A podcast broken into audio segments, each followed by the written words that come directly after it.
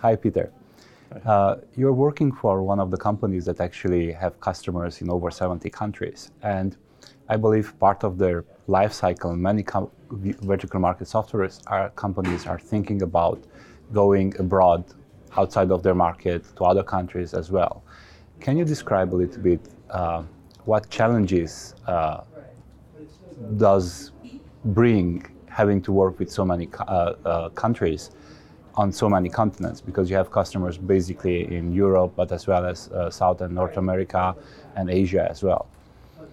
There are a lot of uh, differences. So, uh, starting with uh, technical problems about databases and uh, languages inside of uh, how to handle them in, inside of the software, then the market are totally different. So, we have customers who work single sheet um, products and high volumes more in Asia, for example. So, totally different kind to work. We have different behaviors and, and feelings of the human being, the employees there. Um, we have to deliver our software in, in all the languages we have in, in, our market, so in, for our customers.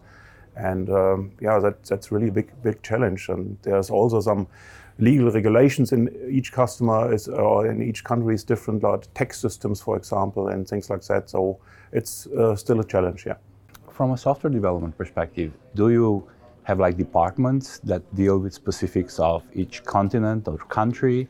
or how do you make sure that you gather all the requirements from all these different countries and somehow put them into a kind of a one backlog because i would imagine you have one product or at least the same product on each market Yes, uh, we have different approaches. So we have several subsidiaries all around the world, for example, and we also divide uh, the different uh, countries or con continents in, in, business units. So we get for the product management from each business unit the specific uh, requirements from, from this market, and we try to put them together and uh, do the best for our customers there.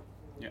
From a technology perspective, did you use some consultants or do you actually had to hit the problems the hard way and learn them the hard way like the internationalization the big differences in, in currencies like the even from the ui perspective the, the amount of space you require for a currency that has many many zeros at the end yes, compared yes, to, yes. to, to the others of course, we learned some some of them in the hard way. So during the project, we, never expected. So we have we are sitting at the, the headquarter or a mouse customer in Europe. Uh, so we have to thinking about that. And when we go to Asia, it's totally different. So we run into the problem with a lot of zeros with the currency. Um, yeah, and, but we also uh, consider uh, some um, consultant to help us, for example, for the Brazilian uh, tax system, because it's really complicated and nobody really knows how it is working. So it's, yeah, so we then we know that we need consultant. We cannot do that from, from our yeah. Knowledge here. Is it even possible for a regular developer to kind of grasp all these things? Because I would imagine once you have never been exposed to the Brazilian tax system, you, you cannot even imagine about what kind of problems you, you are talking about and things like that. So how do you how does the actual technical development team understands these kind of challenges or problems? In the specific part with the tax system, it was really, really hard because we have several consultants to help us. And I, I'm not sure if we have a 100% solution because they're not clear about what was going on there. But uh, yeah, it's uh, we need strong product owners or people uh, in the market to give us really a, a, good user stories that we understand what we have to do for this market, and, and that is that is also a challenge. From from a product manager or product owner perspective, sometimes it's even challenging to design a roadmap for one product and one market.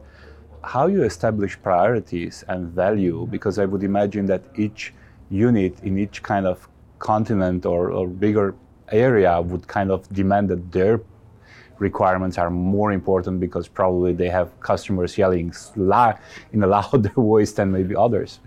That is, uh, yeah, that is different. We have also here different approaches. Normally, we have a kind of backlog, and we evaluate it about the benefit for the customer or uh, whatever, and uh, we have a rating system for that. But of course, we are really uh, customer driven. So uh, if we have a project and he needs that, then we uh, change priority a little bit as good as it possible for this customer. And um, so for the big roadmap, um, that is the reason why we have several uh, business units who give really the input and they decide. And it's also a management decision when we say, okay, well, we want to invest more for the South American market, for example, and then it change also the priorities. So that is a discussion all over the year and uh, going forward, going backward and changing. And I think that is uh, positive for us because we are really flexible about, about that. But um, it change also the yeah the, it's not only the roadmap written on the paper it's also development plan what what's going next and what is the next step and so on.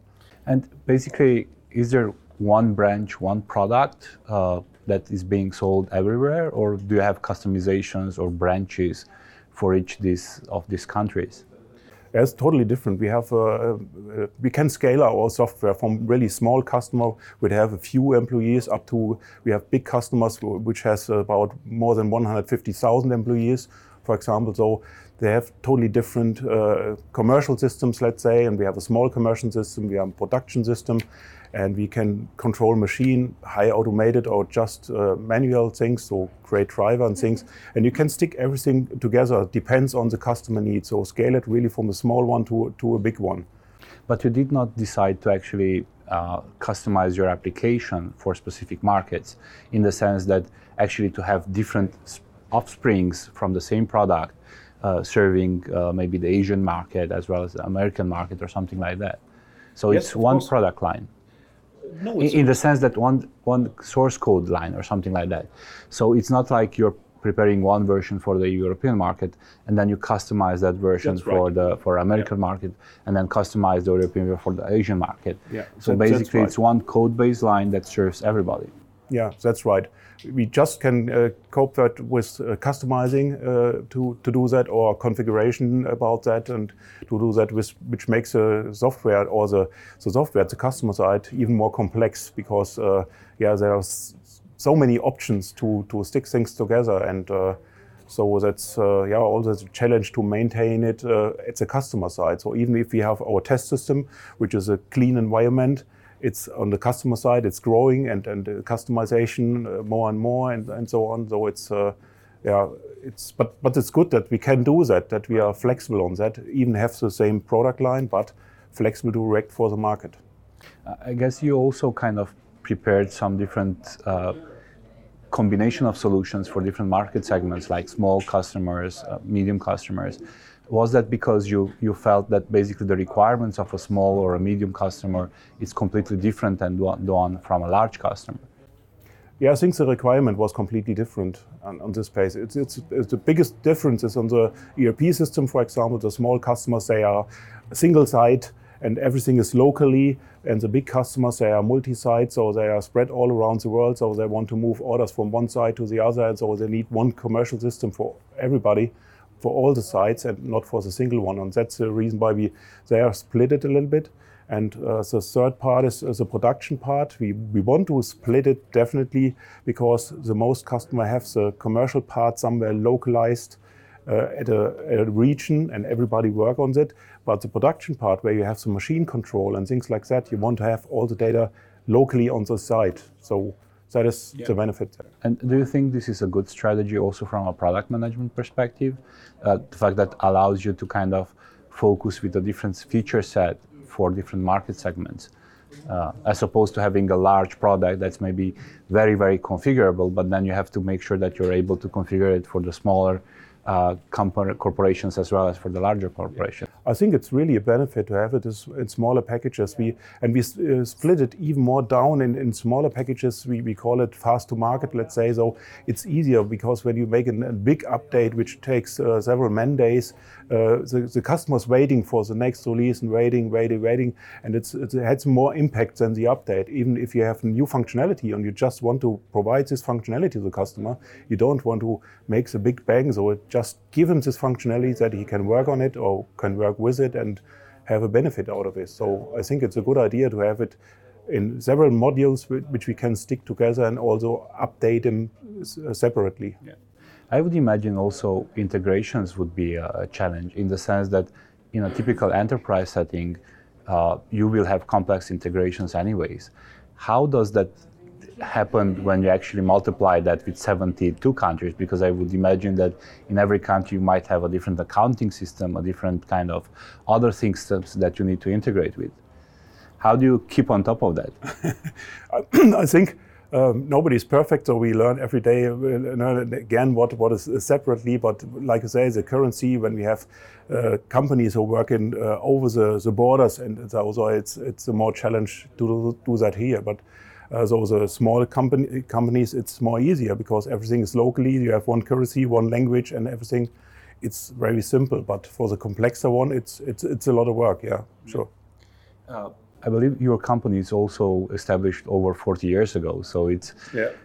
already a seasoned company, let's say.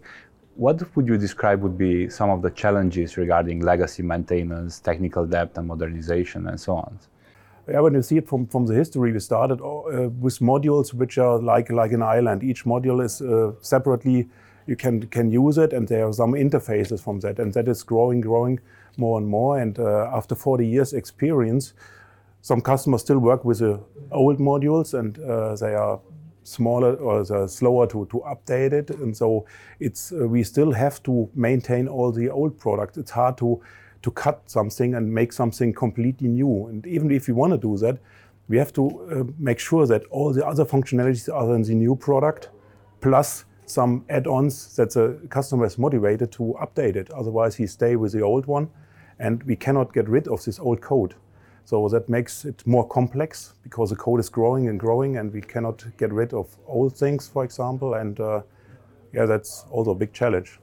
How do you see a strategy for, for handling that in the future? Because of course, years will keep adding towards your, your current state, so things will just become more and more complex, well, even more difficult to remove, I guess. Yeah, sure because in the, in the old modules everything has a relationship to, to, to each other and now we we uh, work more and more we, we move our software development more to the uh, service oriented architecture so we split the, the front end from the back end for example then it's easier without making new uh, functionalities for example then we can provide it and then it's easier to, to change the front end for example or give some add-ons, but it's it just the also the communication to the services is just a single and a, a clean um, clean interface, let's say, and not all the links uh, together between the modules. Yeah. So that is that is a big thing where we're working out on uh, working on, and uh, yeah, that's the way we try to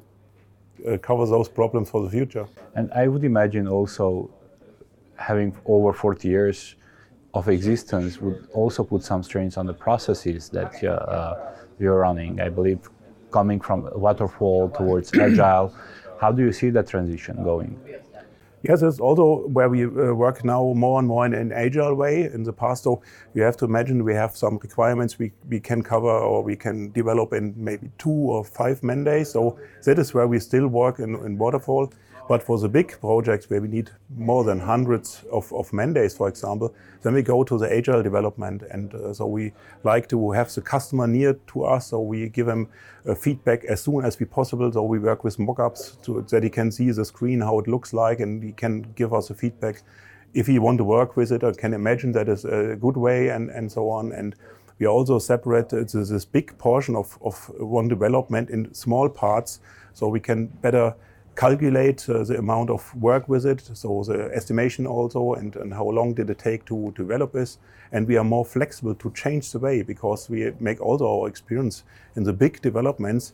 When we start and develop 200 man days, the requirements change also in this uh, in this time, and then we are yeah, at the end of the development say, oh, now we have to change the way. And with the agile development, it's it's much easier to react on that, that what the market needs. You, you mentioned it's important to keep customer close. The question is which customer? Because if you have customers in over 70 countries, do you try to create kind of a customer group across all these continents, or you start developing first for the European market and then you start from there? We have some some project which we develop right now, agile, and there's a, a, a specific customer group behind, and so we try to involve uh, as much as possible, but not too much, of course. But we need that input.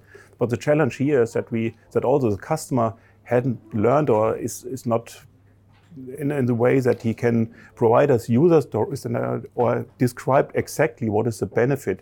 So most customers just arrive, uh, describe, I want to have this, but they don't describe why. And that is very important to, to see, ah, that is a benefit, and then we can maybe use another solution, but uh, give the most benefit to the customer.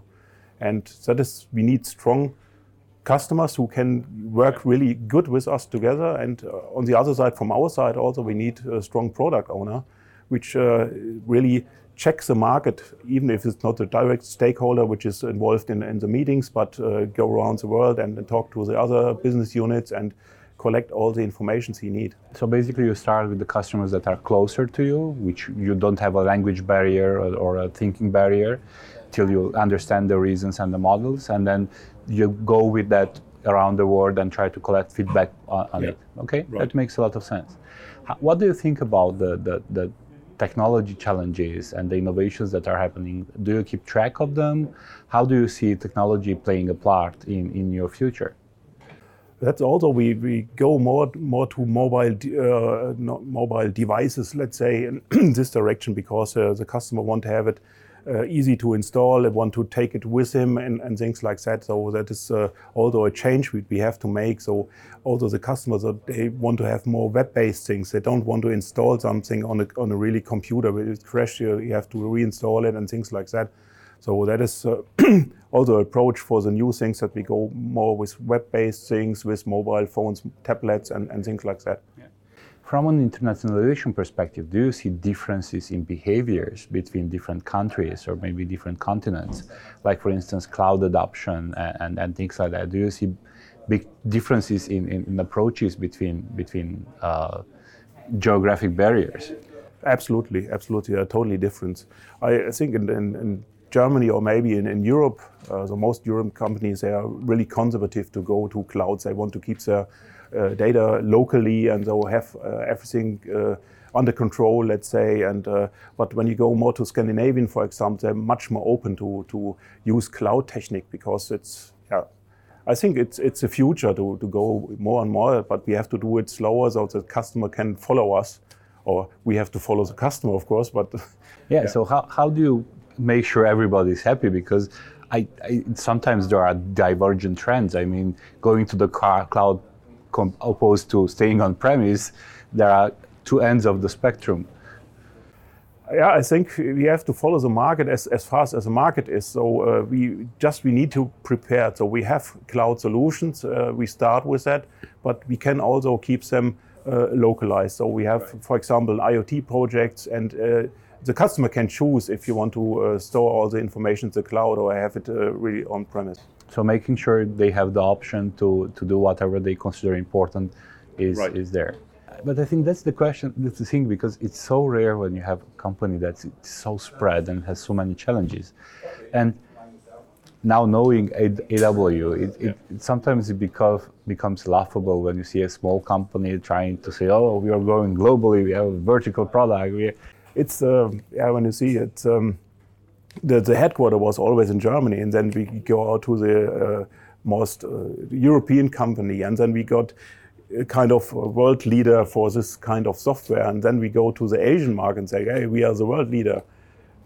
We totally failed because the business is totally different, there. So it's uh, and we need several approaches to go there, and still, still really hard. So you need people on site and still develop, and you you will not uh, sell a product which they configure and use.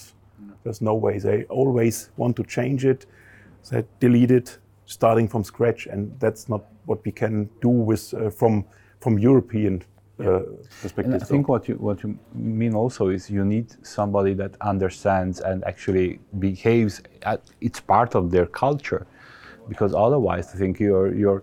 We've noticed so many challenges just being although part of Europe, but in the eastern part of Europe, because some things you take as granted and they are not, uh, and so on. So I think being local and actually understanding as a native the culture, uh, it's yeah. it's vital in that area. But you, that's the reason why we had. I think it was one year ago we had an approach, our initiative, to say, okay, we have several approaches for the Asian market, and it's, it, I will not say it fails, but it's not uh, as easy as uh, here. So as far as the company is, is away, it larger the problems are.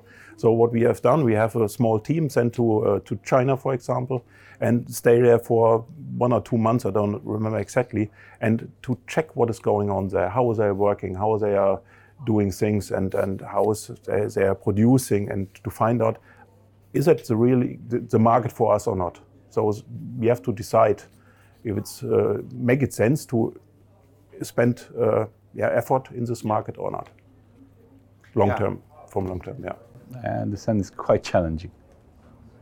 But you're doing a good job at it as a market leader. Is it easier in, in, um, in an area where actually interfacing actual industrial things? So, for instance, we've got a company that uh, we've got. It's CSI got a company that's part of the corrugated uh, market. So it's like ca- cardboards and so on. And they are also the market leader. But because they are a niche between a very specific technological thing like glass cutting or cardboard making, they kind of own the market because nobody else is actually thinking about that specific domain and the specific niche and understanding all the intricacies and complexities of, of dealing with that. So yeah, I think our benefit is that we are independent from all the machine suppliers, for example. Of course, the biggest machine supplier, they start also to have their own software and also ERP system, production system.